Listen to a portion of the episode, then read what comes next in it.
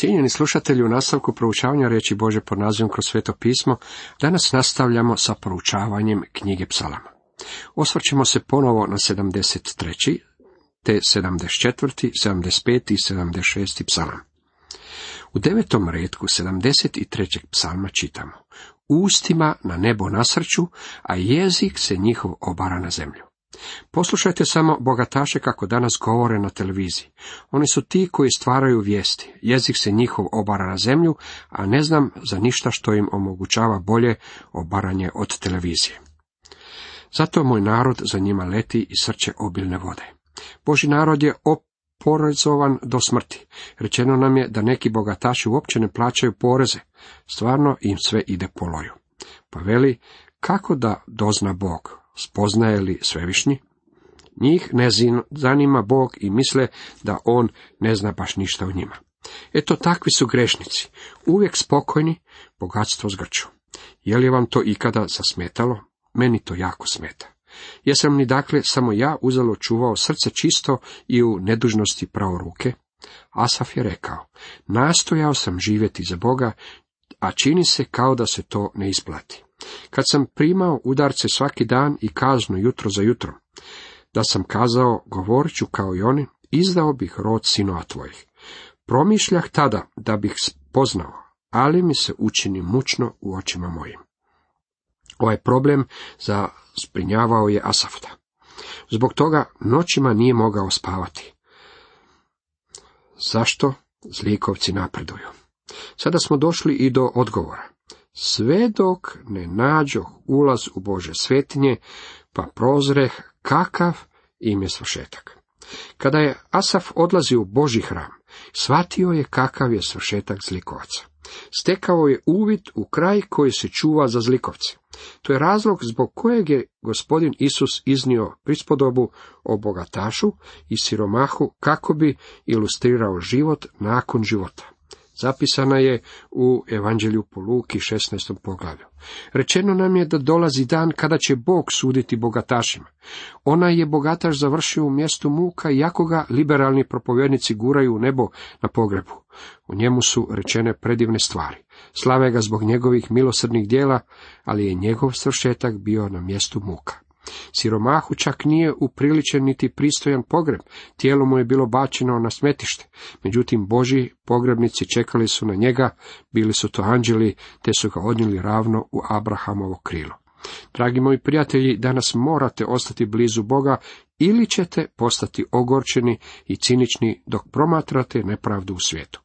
Asaf je svoj odgovor našao u svetištu. Ja ne znam odgovor na vaša pitanja, jer ne znam niti odgovor na svoja. Međutim, poznajem nekoga tko ima odgovore. On nije rekao da će mi reći odmah, rekao mi je, vjeruj mi, ja imam odgovore. Jednoga dana, kada budemo pred njim, sve će nam objasniti. Također znam da će mi pokazati kako je ono što je učinio bilo najbolje.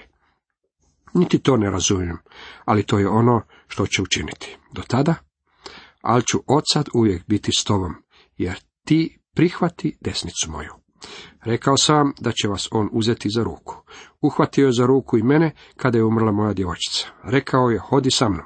To je pouka koju sam naučio, a bila je to pouka koju je naučio i psalmist, kaže dr. McGee. Vodit ćeš me po naumu svojem, da me zatim uzmeš u slavu svoju. Ja sam danas s njim. Tih moga života je u Filipljanima 1.6. Uvjeren u to da će onaj koji je započeo dobro djelo u vama dovršiti ga do dana Isusa Krista. Nemojte mi reći da on to neće, jer će to učiniti. A upravo je to poruka ovog psalma. Vodit ćeš me po naumu svojem, da me zatim uzmeš u slavu svoju. Ne mogu zatražiti ništa bolje od toga. Zato, bez obzira što se dogodilo, razumio ja to ili ne, ja ću se pouzdavati u njega i krenut ću dalje s njim. Psalam 74. ima za temu vapaj za izbavljenjem kada neprijatelj obeščasti hram. U ovome je psalmu ponovno pred nama hram, a ovaj puta on je obeščašćen. Riječ je o Mašil psalmu, ali ne Davidovom, već Asafovom. Asaf je bio levit i glazbenik u šatoru sastanka. Zašto si nas, Bože, posve zbacio, zašto kipiš gnjevom na ovce paše svoje? Psalmi se pita, zašto si nam ovo učinio? U nastavku čujemo njegov vapaj. Sjeti se zajednice koju si davno stekao, plamena koje namače kao svoju baštinu i brda Siona gdje si šator svoj udario. Dane su nam zemljopisne odrednice. Psalmis očito govori o Palestini i o narodu Izraelu. Korakni kruševinama vječnim, sve je u svetištu razorio neprijatelj. Zapazite kako je neprijatelj obečastio svetište. Protivnici tvoji vikahu posred skupštine tvoje. Znakove svoje postaviše ko pobjedne znakove. Što se dogodilo? Ovo je proročanstvo o strašnoj invaziji snaga Antioha Epifana. On je bio Sirijac iz obitelji jednog od generala koji su podijelili carstvo Aleksandra Velikog nakon njegove smrti. 175. godine prije Krista on je opljačkao Jeruzalem i obeščastio hram, polivši svo sveto posuđe gustom svinjskom juhom, te je u svetište smjestio Jupiterov lik. Ovo je nazvano grozota pustoši u Danielu 8. Ispunjenje ovoga bilo je i uništavanje Tita Rimskog 70. godine nakon Krista, koji je obeščastio hram i sravnio ga sa zemljom. Međutim, doći će i do daljnjeg ispunjenja ovog Asafovog proročanstva kada hram bude obnovljen. U vrijeme razdoblja velikih nevolja pojavit će se konačna grozota pustoši koja će obeščastiti svetište. Zapazit ćete kako će unatoč svemu ovom progonu i obeshrabrenjima pobožni Izraelov ostatak ipak reći: no Bog je moj kralj od davnine, on koji posred zemlje spašava. Poslušajte i njihovu molitvu. Spomeni se ovoga, dušmanin ti se rugaše, Jahve i bezumni narod pogrdi ime tvoje. Drugim riječima, Izrael govori Bogu: neprijatelj nas je porobio i mnogi u našem narodu ponašali su se bezumno, nisu se obratili tebi. Postoji međutim i pobožni ostatak unutar Izraela. Ne predaj jastrebu život grlice svoje i život svojih siromaha ne zaboravi za uvijek. Psalmi svapi: o Bože, spasi nas posred ovih nevolja. Nada se onome danu Božeg izbavljenja. Bez obzira koliko strašne vaše nevolje bile, dragi moji prijatelji, on će također izbaviti i vas. Bog je izbavio svoj narod iz mnogo težih situacija od onih u kojima se mi nalazimo, a u budućnosti će za njih učiniti još i veće stvari. Ustani Bože, zauzmi se za svoju parnicu, spomeni se pogrede koju ti bezobnik svaki dan nanosi. Ovo je poziv Bogu da djeluje pobjedonosno. To je molitva u kojoj se prepoznaje Božja sposobnost pobjeđivanja svakog neprijatelja. Ova je psalam Asafova molitva. Riječ je o Mešil psalmu u kojem se vas i mene poučava da se u svakoj našoj nevolji možemo u potpunosti pouzdati u Boga. Tema 75. psalmu glasi: pjesma izbavljenja. Ovaj je psalam naslovljen zborovođi po napjevu Ne razori, psalam Asafov. Pjesma psalam 74 bio je Asafova molitva. Psalam 75 je pjesma izbavljenja, pjesma pobjede koja će doći, stoga ovo je psalam vjere. Slavimo te Bože, slavimo i zazivamo ime tvoje, pripovjedamo čudesa tvoja. Na koncu Bog će zaštititi svoje ime na zemlji. U ovome psalmu pred nas je iznesena uistinu predivna i veličanstvena istina. Kad odredim vrijeme, sudit ću po pravu. Ovaj bi stih trebao glasiti: uhvatit ću se utvrđenog vremena, sudit ću u pravici. To znači da kada Gospodin dođe, bit će to u određeno vrijeme. Dok je naš Gospodin bio ovdje na zemlji, zauzeo je položaj samo poniženja. Kao čovjek na ovoj zemlji rekao je: a o onom danu, u satu nitko ne zna, ni anđeli nebeski, nego samo Otac moj. Gospodin se vraća u to utvrđeno vrijeme. Ne možete ga požuriti, doći će unaprijed određeno vrijeme. Niti jedan čovjek ne zna niti datum, niti vrijeme, iako danas postoji nekoliko proročkih učitelja u našoj zemlji, koji čini se imaju izravnu telefonsku liniju s nebom, pa čini se znaju točno kada će se Gospodin vratiti. Ja to ne znam. Naravno, ne znaju to niti oni.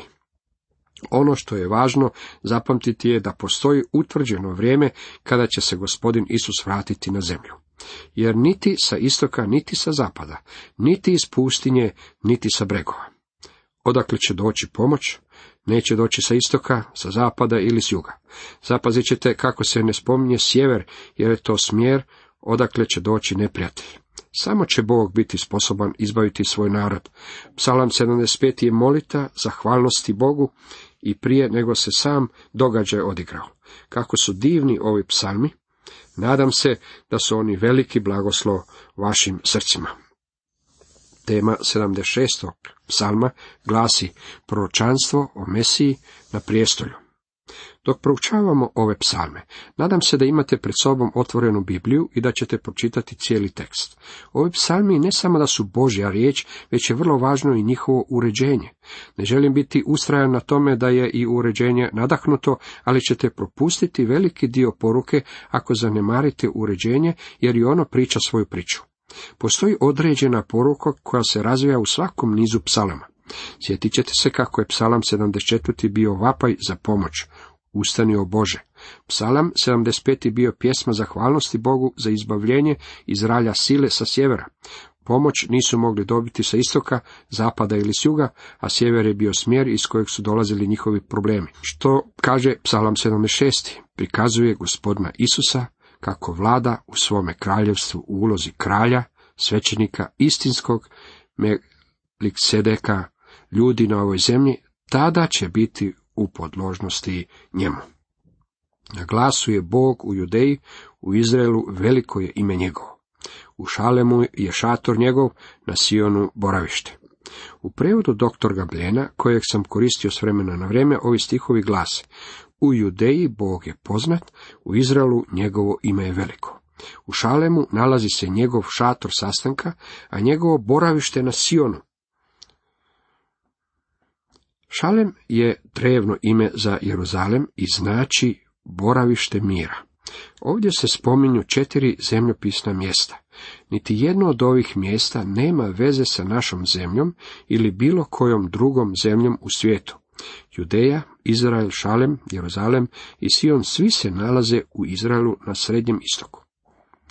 Činjenica da se u ovome psalmu nalazi blagoslov i za nas izrasta iz primjene psalama, a ne njegovog tumačenja, a ja vjerujem da je svo pismo za nas.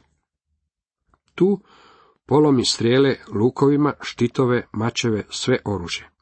To je dan o kojem je govorio prorok kada je rekao: koji će mačeve prekovati u plugove, a koplja u srpove. Neće više narod dizat mača protiv naroda, niti se više učit ratovanju. Izaija 2. poglavlje 4. redak. Do vremena kada će biti uspostavljena vladavina Gospodina Isusa Krista, bilo bi vam bolje da ovaj stih ne primjenjujete na Ujedinjene narode, jer on tamo ne pripada. Izaija govori o miru koji će doći na ovu zemlju kada se Krist vrati na nju. Dok sa grijehom u ljudskim srcima nije obračunano putem otkupljenja ili putem suda, na zemlji ne može biti mira. Blistav si od svjetla, veličanstveniji od bregova drevnih.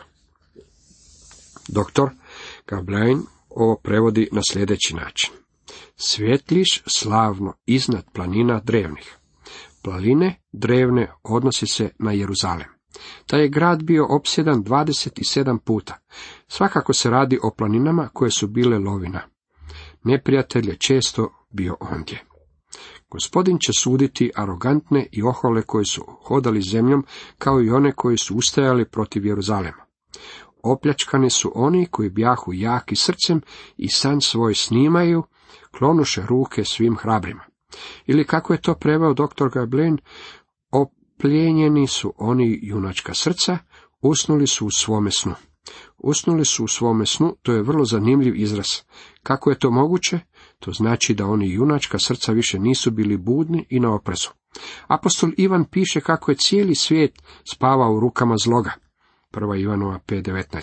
Satana niti ne želi da se svijet probudi.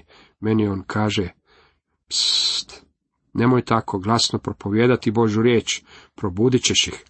Međutim, dragi moji prijatelji, ja želim probuditi malu dječicu govoreći im da se približava sud i također da u Kristu postoji spasenje.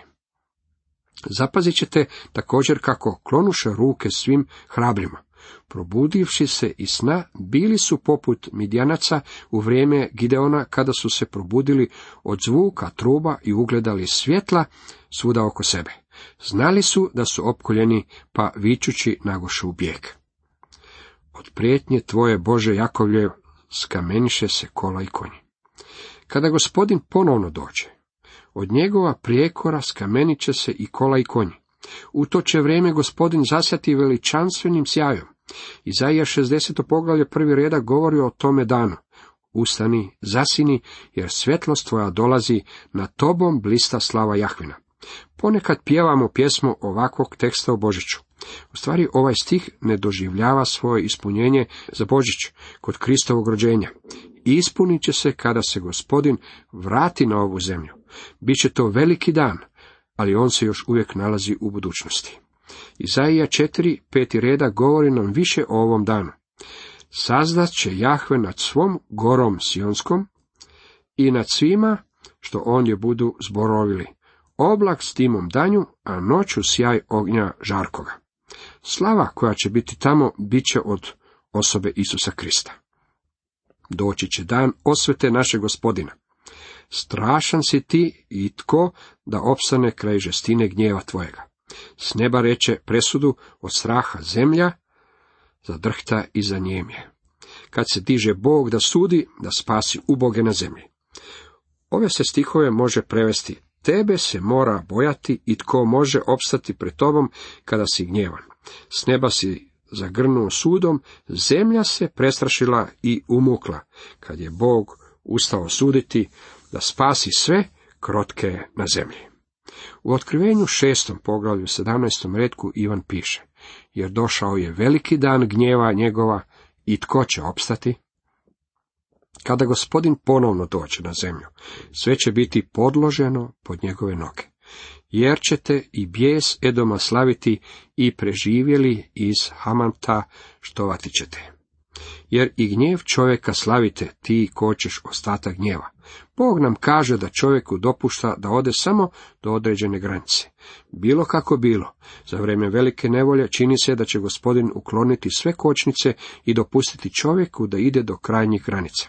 Danas je čovjek zakočen. Kočničar je Sveti Duh. Tko drugi koči zlo u današnjem svijetu, Bog će učiniti da ga proslavlja i gnjev čovjeka. Zavjetujte i izvršite zavjete Jahvi Bogu svojemu. Svi oko njega neka donose darove strašnome. Sotonsko divljanje protiv Boga i njegovih pomazanika on će zakočiti.